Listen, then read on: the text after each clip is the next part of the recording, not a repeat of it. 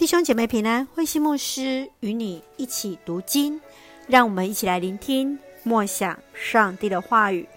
马可福音第一章二十一到四十五节，耶稣治好许多病人。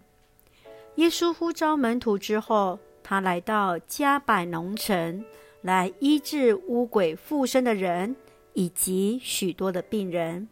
接续来到加利利传道。治好麻风病人，看见的众人都看见了耶稣的能力。耶稣在这当中将祷告、传道、医治都并行了。从二十一节到二十八节，耶稣医治一个污鬼附身的人，一个被鬼附的人竟然能够在会堂里面崇拜，直到他遇见了耶稣。他才从痛苦之中得到释放。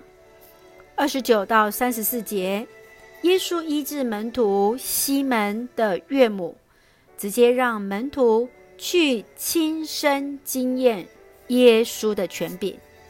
从三十五到三十九节，耶稣接续又在加利利全境各会堂传道赶鬼。接续在四十到四十五节，耶稣治好麻风病人。麻风病在当时是无药可医，患者不能进入人群与人同住，是被视为不洁净的。耶稣看见他的信心，他就立刻来医治这位麻风病患。让我们一起来看这段经文与默想，请我们一起来看第一章四十一节。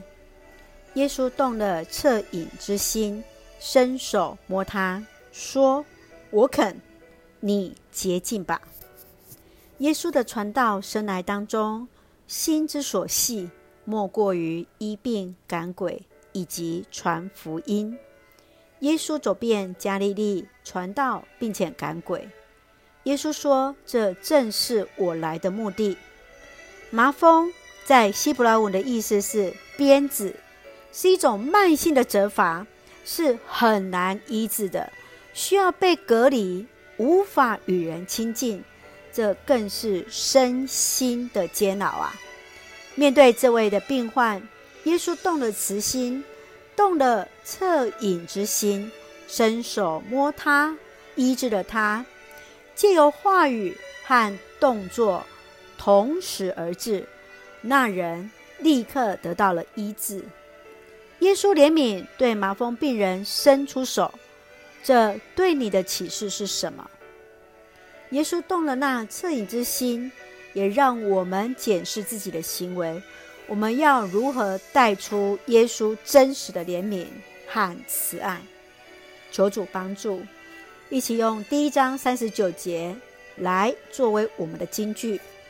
耶稣走遍加利利全境，在各会堂里传道。并且赶鬼。耶稣走遍加利利全境，在各会堂传道赶鬼。这正是耶稣传道最重要的使命啦！一起用这段经文来祷告。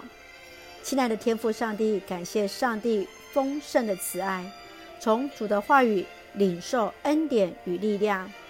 你是怜悯人的上帝，求主帮助我们。学习用这舍己的爱，真实关心那有需要的人。感谢主恩待弟兄姐妹身心灵健壮，赐福我们的国家台湾有主的掌权，使我们做上帝恩典的出口。感谢祷告是奉靠主耶稣的圣名求，阿门。弟兄姐妹，愿上帝的平安与你同在，大家平安。